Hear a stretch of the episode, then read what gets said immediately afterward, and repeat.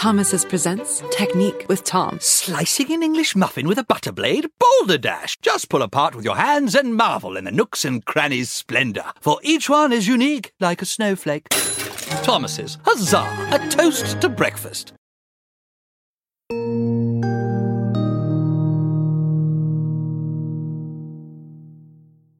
Okay, I'm going to name two of the most popular movies of our lifetime, and I want you to pause for a moment and just remember the joy those movies brought to you. Okay, ready? You've Got Mail and Sisterhood of the Traveling Pants. Come on! They're too good. And both of those screenplays were co written by my guest today. She has also written dozens of books, many of which are bestsellers. I'm talking today with Delia Ephron. Now, her last name may sound familiar to you. She's the younger sister of Nora Ephron, queen of the romantic comedy, a voice for a generation of women. Get this she wrote When Harry Met Sally and Sleepless in Seattle. Nora passed away in 2012 after a private battle with cancer. I happened to pick up Delia's latest book, Left on 10th A Second Chance at Life and I'm wondering, man, why haven't we also been talking about Delia all these years? She's just like her sister. Her writing is incredible. It's so beautiful. I just didn't want to put the book down. Here's what you should know about Delia, and I recently learned a lot of this myself. She's one of four Ephron sisters, defined by her family as the funny one. And that comes out in her amazing body of work essays or op eds, screenplays, and novels. But she doesn't just write to pay bills, she writes to heal. Delia has suffered a lot of loss in her lifetime. First, her sister Nora to cancer, and then just a few years later, her longtime husband Jerry to prostate cancer. That type of loss back to back would harden so many of us, but it did not harden Delia. There is no armor around her. In fact, she is a delight. She loves to laugh and continues to write, which is exactly how she recently got through her own battle with cancer. You'll hear her mention AML, it's a type of leukemia. And I should mention, she didn't just get a second chance at life, she also got a second chance at love by way of, you guessed it, mail. She writes all about it in her latest book, Left on 10th. So, as you can imagine, I can't wait for this conversation today. I'm Hoda Kotb. Welcome to my podcast, Making Space.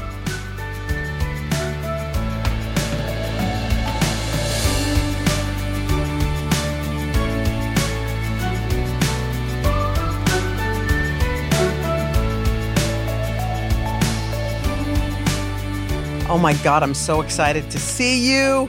You are brilliant. Come on. there not you. enough there's not enough dog ears or highlighters for this book. Oh my goodness. Thank you so much. That's wow. wonderful. Wow. You're just what the doctor ordered for this time in life. Oh, thank you very much. That's really good to hear. Wow. First of all, what a delight it is to see you in person. I have to say, um, there are books that are packed with life lessons. This one's overflowing. It's called Left on 10th, A Second Chance at Life. And I want to talk about the second chance, but can I just talk about the first chance first? Can we go back to the sure. beginning? Do you mind? Of course. Okay. I, am sure, Delia, a lot of people um, know you by, they know your last name very well, uh, Mhm. Ephron. A lot of people, of course, know Nora Ephron. I mean, I know for a lot of your life, you grew up and you have siblings. You've got Nora as your older sister, you've got two younger siblings. Mhm. How would you describe yourself in the group of 4 Oh, I was the funny one. Mm-hmm. Oh, you know, we all get the little label in the Yeah. family, and that was my label. I'm not sure what my other sisters were labeled, but that was definitely. And every time I said something funny at dinner, my father would shout, "That's a great line. Write it down." so, I mean, we were all for we're all for writers, and my parents were writers, and they were just raising writers. I mean, my mother was very proud that she had a career, and she was a screenwriter, and uh, she was, I mean, really fierce about it. And Mm. that's what her daughters, you will go to New York and you will have a career. That's all she said. She never said a thing about about getting married, having children, nothing. Wow. In fact, she often said elope. Oh, she did? How come? Oh, yes. I mean, a, a mother of four daughters who was not the least interested in seeing her daughter's wedding. I mean, that was my mother. And she would say things to us like, um, when you have children, I'll just stay in a hotel. I won't stay at your house. She would like assure us that she wouldn't be there. So, um, and she would often say, I'm too busy to go to open school night. And we thought that that was marvelous because our mother had a career. She was a busy woman and she, yes, that was just fine with us. We really, she was on a pedestal. When you say that she was a writer, she and your father were more than just writers. I mean, they were writers. Tell me some of the work they put out. Well, first of all, you you made a lot more movies then, and they were they were contract writers at 20th Century Fox, and they wrote um, Daddy Longlegs with Fred Astaire. They wrote No Business Like Show Business with um, Marilyn Monroe. They wrote The Jackpot with Jimmy Stewart, but th- they wrote continually. They just mm-hmm. had a very nice run in the 50s.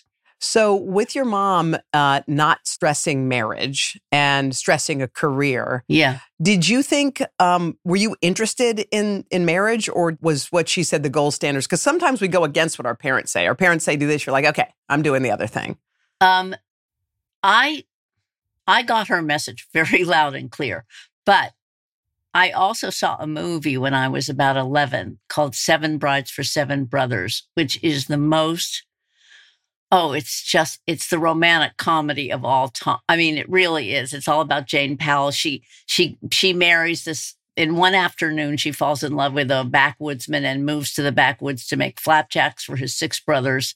And all I wanted to do was get married and make flapjacks for someone. I saw that movie 16 times. I learned the power of a romantic comedy very young. Wow. Wow. I really did. So there was a little war going on. Partly, you know, I wanted to have a career. I wanted to be that child. And uh and the other part of me, I just wanted this other life. Mm-hmm. Wow. And it's so interesting because um, when you say your parents were raising writers, um, again, it's the same thing about, well, I know what my parents want me to do, but here, here's what I want to do. If you were not writing, is there something else when you were a young kid that you thought you wanted to do? No. Look, my sister Nora was, she was like shot out of a cannon. And she was going to be a writer when she was two. And we all knew it. And um, and so for me to be a writer, well, I had to not just take on my parents' career, I had to take on Nora's career. Mm-hmm. And then my younger sister Hallie had to take on my career and Nora's career and my parents and my sister Amy worse. Okay. Mm-hmm. So each of us put it off a little longer. But I I sort of look, you can blow your 20s and still have a life. And I did blow my 20s. I just married the first man who asked me and I moved to Providence, Rhode Island. And I I got to be about 28 and I thought, what am I doing here? You know, I, I, I, you have one life, you know, get this through your, your head. So I, um, at this point, I had a crochet business. All right? mm-hmm. I was crocheting and I went to a party in, in New York and there was an editor there from Simon and Schuster. And I said to him, um, I know you'd never be interested in this, but would you like a book about crocheting? And he said, yes. He said yes. I mean, first of all, presenting myself in such a pathetic way, I could not even believe, but I did. And the next thing I knew, I wrote a book about crocheting. And I didn't think I was writing. I was sneaking up on it. You know, I was just writing directions for things. So then uh, I started to think, you know, I think I want to be a writer. Hmm. And I said to my husband, my first husband, that's a very important part of the story. Mm-hmm. I said to him, I think I want to be a writer. And you know how important it is to speak a dream out loud? Yes. And he said, uh, I don't want you to be a writer. and I said, Why? And he said, Suppose you become famous. I don't want you to become famous. This is how pathetic I was. I said to him, I promise I won't be famous. I'm, I'm actually worried I've been keeping that promise. But anyway, I, I absolutely knew, I absolutely knew I had to leave him. I mean, if someone wants to crush your dreams with his big fat foot, you just better get out. And so you did. Was it was the breakup hard? I yeah. So then I you know, I called my girlfriends in New York and I got on a train and I left Providence. And I thought, I have one year. I'm going to be a writer in one year. I'm going to have to do something else. Okay. And I figured out, I mean, I had messed up my 20s so badly that I, I made a plan. I, I really recommend making plans if you're going to make big changes. And okay. I said, in a year, I have to get published in the New York Times That was your plan? because that's the only thing that's going to launch me. Now, where I hate to compare you to your sister, but where was your sister's career at this point? Oh, my sister was writing this amazing column in Esquire about Mhm. being a woman, and she was an editor at Esquire, and she gave me one of my first assignments how to cut off your blue jeans. Okay, it was 50 words, 500 words. It was very short. It was very, very short. Um, but she was totally always my, she was always a mentor. I mean, Yeah. she just loved my work. And I was about nine months, no, almost a year really. I was down to $500 Mm. and I was sitting at home eating chocolate pudding my way. The type you cook, you know, so it had Yeah. skin on top. The film, And I was scooping the pudding out from underneath and saving the skin for last. And I thought, I'm eating like a child. This is how writers get ideas, by the way. This Okay, is this tell me. ridiculous. And I thought, I'm going to write a piece about how children eat food. And I wrote 500 words about, I, they were just directions. I knew how to do that because I'd written these crochet books. So I wrote how to eat like a child and I sold it to the New York Times oh my gosh. and they ran, it was very funny. I ran it, it ran on the last page of the Sunday magazine. And on Monday, I was offered a book contract. You are kidding. No, and and that book was a bestseller, a huge bestseller. What was your- what How was your to- first How to eat like a child and other lessons in not being a grown up. Oh my God. Brilliant. Up next, People begin as they mean to continue. That is a rule I began to live by. more with Delia Ephron after this.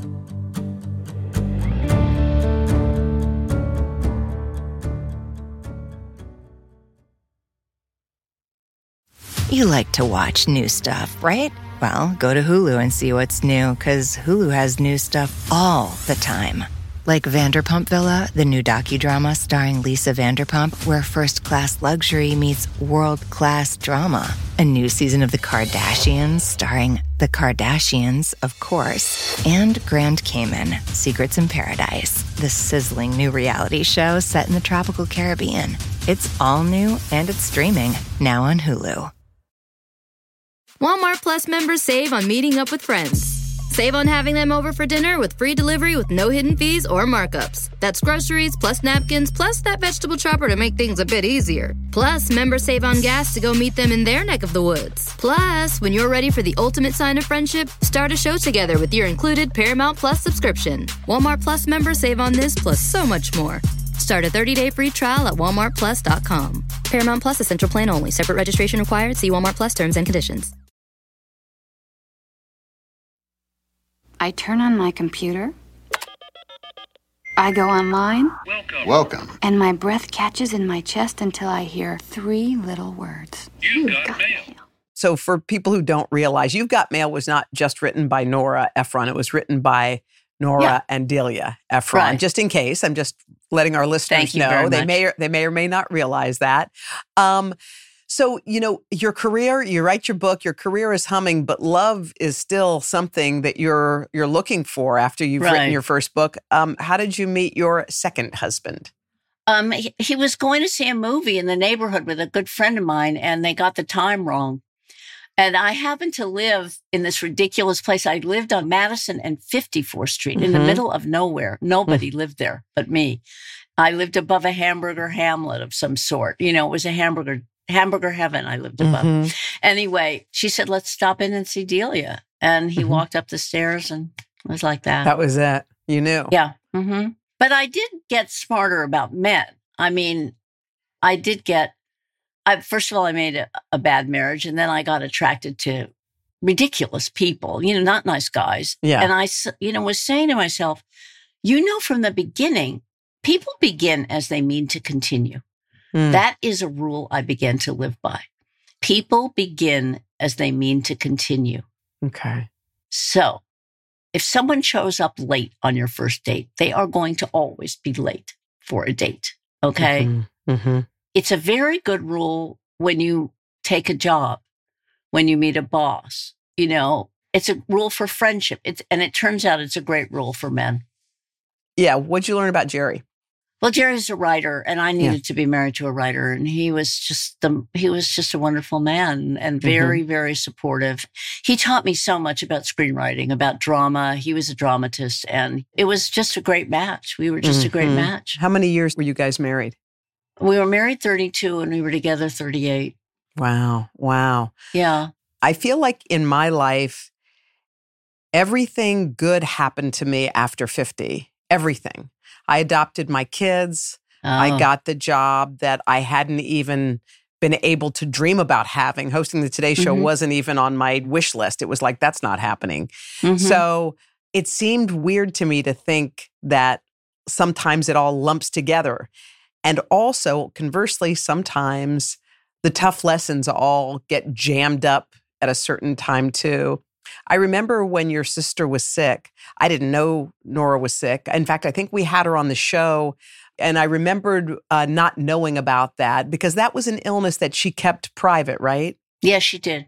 You know, everybody makes their own choices when they get sick. But if you are really famous and you're public about something like that, I mean, there's just, you know, you leave the house and someone says on the street corner, you know, I'm so sorry, you okay? You know, mm-hmm. there's no privacy at all. And mm-hmm. uh, Nora was intensely private, and she wanted to run her it the way she she just did. I mean, I'm not someone that that can keep secrets. I'm not someone who's suited to it, mm-hmm. but that that suited her more than that would suit me. I mean, it was interesting how differently. I mean, just to me yeah. that you know because we were so alike in many ways. You know, it's hard for a lot of people, I'm sure, listening to imagine. Many of us have siblings and sisters, and the idea that we're going to be holding our sister's hand. How how did you navigate that that grief? Well, the, the really difficult thing was that I mean, she died in 2012 and she was sick for the six years before. And at that time, they, they tested me to see if I was a match for her. She had uh, myelodysplastic syndrome and it leads almost inevitably to a fierce leukemia. Mm-hmm. So the only thing that can cure it is a bone marrow transplant, also known as a stem cell transplant. So they tested me, but they also discovered that my bone marrow was slightly wonky. Mm-hmm. So, in addition to worrying about her, I was worrying about me. Mm-hmm. And in mm-hmm. addition to that, my husband had prostate cancer and he was going to die from that. That had metastasized. So I was dealing with a level of anxiety during those years that was absolutely, I mean, really, I think back on it, I, I mean, it was an astonishing amount of anxiety. Can can I ask uh, just to dig in a little bit because I keep hearing from people who are going through horrible grief. How how did you go about a, a typical day? Like, how did you get out of bed to help your sister, help your husband, worry about yourself, go about your business? How how did you find that strength? I wrote. Mm. Um, it was the same way I got over this trauma of getting leukemia myself. Wow. So, um, your sister passed away. It was, mm-hmm. um, I remember us on the Today Show uh, talking about it and covering it. And it must have been, like you said, when you're a public person, your grief is public, and so is yeah. the loss. Did you find comfort in knowing that other people felt the loss, or did you kind of wish you could have just grieved on your own? Truthfully, I think I would have rather grieved on my own. I mean, I, I loved the love of my friends who just, you know, surrounded me with love. And, and that was just incredible. But I, th- I think, you know, this is just be honest. I, I was trying to think about um, Caroline Kennedy. I'm thinking her whole life, someone said, walked up to her and said, um, I was driving mm-hmm. on the on mm-hmm. the Taconic when I heard your father died. I, mm-hmm. you know, your father's pictures on my breakfast table um, you know, whatever on the wall in my house. I I remember his he was so incredible to me. And she is just getting mm-hmm. thousands of her whole life has been that. And there is a lot of wanting to share. Mm-hmm. And I completely understand it. Nora was profoundly important for women and she was an amazing person. So it was both that I loved getting and also that it it was overwhelming. Mm-hmm. It was a little overwhelming. Yeah. And then to still be in the process of of caring for your husband at that point, yeah. um, and mm-hmm. to watch that because that was he was three more years before he passed. Yes, that's right. Wow. He passed in 2015. And what did you lose the day he passed? Well, just everything in my life changed because, um, you know, the strangest thing about living in a house that you've lived in with someone all those years, it's like they're, they're, they're on the walls, they're in the kitchen with you, they're, but they're not, you know, they're, hmm. I'm sitting on his couch watching television in his office and I'm just feeling, you know, a, a tremendous displacement Hmm. And everywhere I went, I felt like, what am I doing here? I think my grief was so apparent. My, the fact that I felt I'd been injured in some way mm. that I, I noticed that people started to ignore me. Like I'd be at the cheese counter in a, in the market and they'd take everyone but me or something that there was some way that I, I, my favorite moment because these things become your favorites when you write about it. But, um, was I was in a restaurant and the waiter said to me, That's a lot of dairy, he said after I placed my order. And I thought, Boy, I must really look pathetic that he is actually telling me I'm eating too much dairy. And and it's hard. By the way, it's very hard when someone dies because you've got you've got all the death certificates and you have to close out accounts and you have to change everything and people mm-hmm. are not easy. I mean, and that's how I ended up yeah. when my internet crashed. Well, that is funny because I mean, first of all, the fact that you guys had two landlines at your house, one in his name and one in yours, and all you want, why did you want to cancel his landline? Like that was something you just wanted to get done. Now, I, you know, first of all, I waited six months yeah. before I canceled his landline, and there were no calls coming in on it, you know, and so um, it just seemed like a place to begin. Yeah. You know, it seemed like a place to begin. And one of the things about trying to cancel his landline is that it's a rite of passage for almost everyone who loses a mate is hmm. canceling their if their cell phone, if not their landline. You know, some mm-hmm. sort of or shutting down their internet. Mm-hmm. I mean, that is one of the things because when I tried to do it and got into this terrible battle with my phone company and they they not only shut the landline down but they then crashed my internet and couldn't get it back um, and I got so crazy that I wrote a very funny, sad piece about it for the New York Times. And I can't tell you how much mail I got. I mean, we got so much mail on that piece, and it was all people who'd had battles with their phone company and in the same situation. I mean, it was it was really it it's a really big thing right. When you're grieving and you're trying to take care of business at the same time yeah. and you keep running into roadblocks, you're like, oh my God. And you're God. dealing with the prompts. They're yes. disconnecting you, and then you have to be polite to them to get them back. Very upsetting. Press one if you'd like to. Press zero. Yeah, yes, right. God, we've all. And been... you start shouting, "Agent, agent, agent!" you just like ignore all their prompts. It, you really can't go a little wild. I, I went crazy. I actually did a little bit. Up next, life imitates art. After writing about her frustrating phone experience, Delia gets, well, mail, an email that would change her life forever. Stay with us.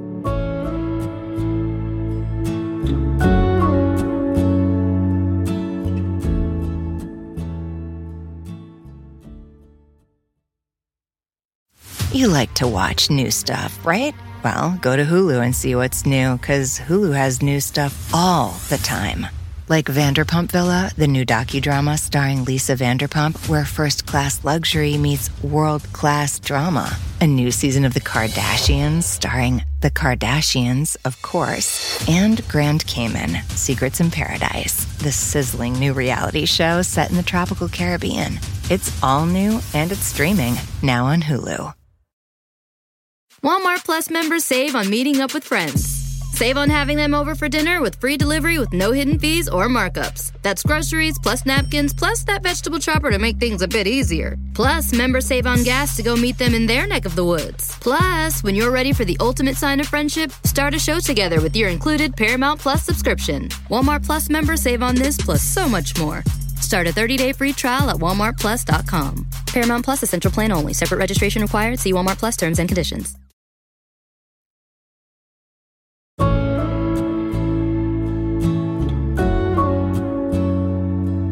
Well, in addition to the whole truckload of mail that you got and email, I'm sure, um, you got one special email, which you were. How how old were you at that point when your when your husband 72. passed? 72 years old, and all of a sudden you get an email from a from a gentleman named Peter, Right. and this wasn't his first interaction with you. No, we had had two. We still can't agree on how many dates we had because I don't remember it at all, but I think it was two dates, but it might have been three. 54 years before when I was 18 years old and my sister Nora had fixed us up. So I got this very, very charming email from Peter, who Mhm. was a psychiatrist, a Jungian analyst living in the Bay Area. And he said, you know, we had we had a couple of dates, but um, so it's just the most it was the most charming note. It was lovely, and so of course I sent it to at least three girlfriends to see what they thought because at that point I wasn't leaving the house practically without calling a girlfriend to see if it was a Mhm. good idea. So um, I um, I wrote him back. Well, first I googled him, of course. Yeah, what else? wanted, of course. And what'd you see? and I found out he'd written two books on sexual harassment. Oh, Um, and one is called Sex in the Forbidden Zone, and the other is Sex, Power, and Boundaries. And it turned out he'd spent a decade testifying in court on behalf of abused women. I mean, he was a prince, this guy. He was Wow. substantive and amazing and completely charming in email, I might add, a very nice writer. So, I mean, I about fainted when I realized that. You know what I love about you? I mean, I'm I'm just talking to you for the first time. You your heart didn't get hard. Like it's not even it doesn't I mean, I'm sure it has a film on it cuz every heart does after going through some knocks and bumps, Yeah. but to be giggly and and excited and and giddy about an email is pretty cool to to have yeah, that. yeah, yeah. I was very frightened though. I mean, there's a lot of guilt about surviving and losing your mate, but that the strange thing was that piece that I'd written for the Times Mm-hmm. had seemed to me it was kind of a bird call because I got some of the letters I got were like, um, if you're ever in Hartford, call me or something. You know, like th- there were sort of Mhm. half attempts. And so I had sort of considered for the first time the idea of somebody else. And Peter didn't write me for five months after that. He wrote me Oh. three days after the first anniversary of Jerry's death. Oh. And I think that year alone was a really, it's, you go through all the holidays, you go through um, all sorts of experiences um, in the first year. So I think it was just also Beshert, which is the word that Peter and I use. Beshert, it's a Yiddish word meaning uh, destined soulmate or or something fated to be. And it, so it was very Beshert when I received it. Mhm. Um, he was so clearly a good guy. Let's talk about the guilt part because that's an interesting piece. And I think anyone who's ever gone out on an, even a single date after losing a spouse is must struggle with that. How did you deal with it? What did you do? Well, I mean, I remember when he finally did come to the house, which was then he flew east then about three weeks later. And by that time, we had completely fallen in love over email, you know. It was amazing. And we began talking on the phone for hours. And I remember him being in the kitchen and thinking that Jerry was there in the kitchen with us, you know, Wow. that I wasn't alone with Peter Huh. that he that he was there and i after being so able to talk about anything i was suddenly shyer different worried and um and we had to really in a way start again you know Hmm. we had to talk about what it meant to starting something over when you're 72 when death is so close you could reach out and touch it you know and so i got very frightened that that weekend although I was extremely attracted to him. So that did mitigate it a bit. Um, but uh, Yeah. and he's a one, most wonderful person. I mean, if you tell him what you're upset about, he just he never says you shouldn't feel that way or you you know. Sometimes you meet a wonderful person like Peter, and you're like, okay, I had my share of knocks. Um, I've already I've lost two people I love, and now it's finally time for my love, my second love story to start. Yeah, But your doctor gave you a blood test, like she'd been doing over the course of a long time, and 10 years, every six months, she tested my blood to see if I was okay. And every six months, she'd say, Well, this is the most boring blood I've seen today, and send me off. She's a wonderful doctor. And um, it was four months after Peter and I had just fallen head over heels for each other. And I went to my six month appointment, and it just, it just came up leukemia, oh my god, just right there. what did you think? I, I don't even know if your brain is working then. I mean, I, I didn't think any, I just was stunned. I called Peter and he said, I'll fly in tonight. And I called John, my friend who's a doctor, and I called my girlfriends. And, you know, I mean, it, it's, it's so stunning to get a diagnosis like that. We suspected it was a fierce leukemia. I, maybe she knew that. I'd never crossed my mind that it was one of the, there are milder forms of Mhm. leukemia, but, but for some reason, I think I just knew it was this and and it was confirmed that it was AML. Uh, but you know, every leukemia is different under a microscope.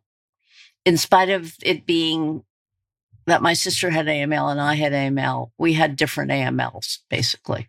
Yeah. And my doctor just kept saying to me, you know, first of all, there are new treatments. I mean, that it is amazing of blood cancer, the the progress since 2012 when she died. Amazing. So there were new drugs and there were new treatments. And she said, and you're not your sister.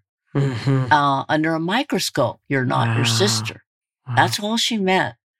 But for me, you know, I mean, I just tried to be, I spent my, the first years of my life just trying to do everything she did and, and failing miserably because she was going around the track so fast I couldn't keep up. And then, you know, and then I, you know, your writing is your fingerprint. So I knew who I was because nobody writes what you write, period.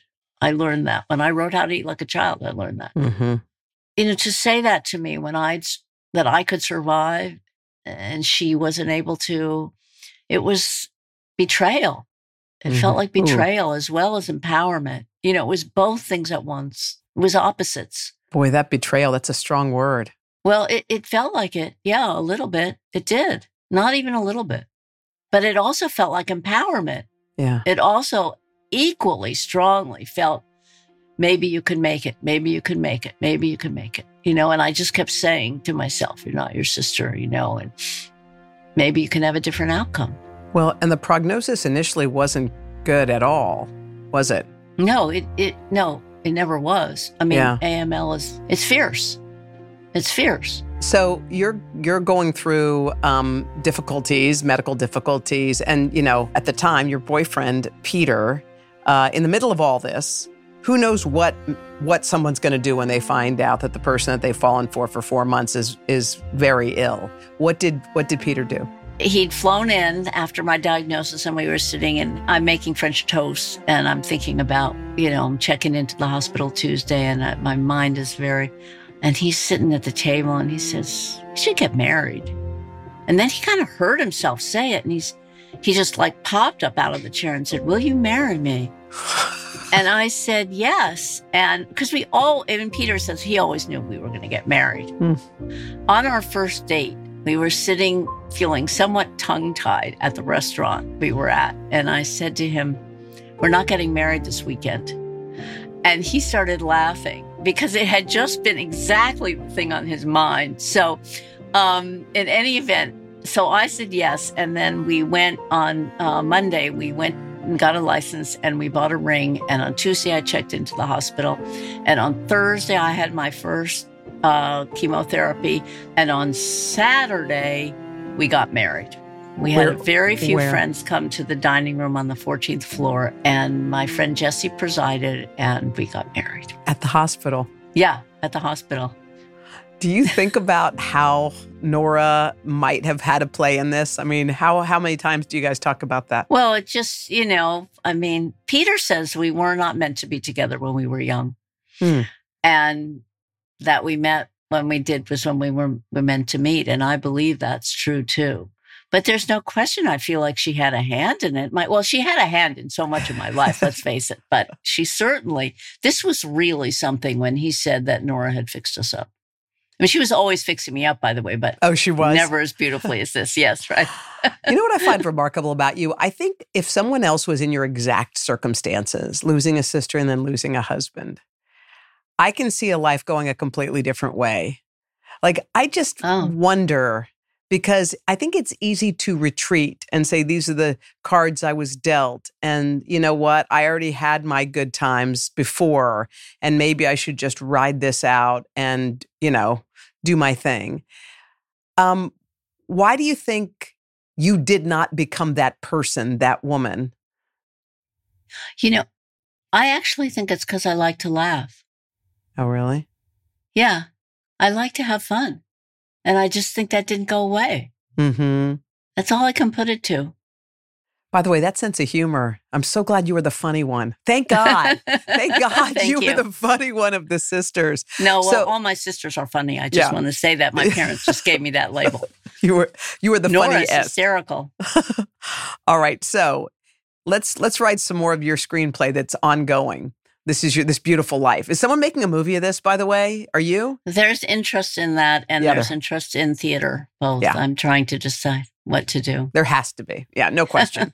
no question. And what are you working on now? What do you have in the Um right now I'm just working on this book. I yeah. am, you know, that is part of writing a book is selling a book, you know. That's a huge thing. Well, I want to help you sell this book because by the way, from page 1 it is a delight to read. You Thank do you. laugh through the most difficult moments in life. There are tons of lessons.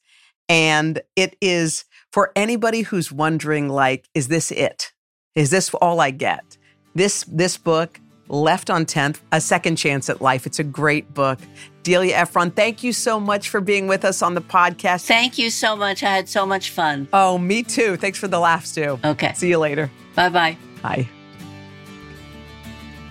Hey guys, thank you so much for listening and going on this journey with me. If you like what you've heard, and I sure hope you do, please give Making Space a five star rating and a review on Apple Podcasts. And be sure to tell your friends and follow us on Apple Podcasts, on Spotify, or wherever you're listening right now. Making Space with Hoda Kotb is produced by Allison Berger, along with associate producer Rachel Young and audio engineers Bob Mallory and Ernie Indradat. Original music by John Estes. Bryson Barnes is our technical director. Mina Kathuria is our executive producer. Soraya Gage, our general manager. And Madeline Herringer, our head of editorial.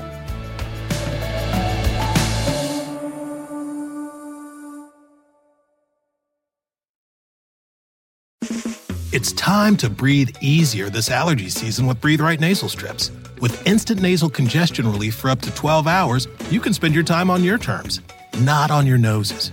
Stuffy nose from outdoor allergens? No problem. We got you. Allergy season just turned into stripping season. Instant relief from nasal congestion anytime, anywhere. Need more convincing? Click the banner below and get a free sample. Breathe right. Get your strip on. Use as directed.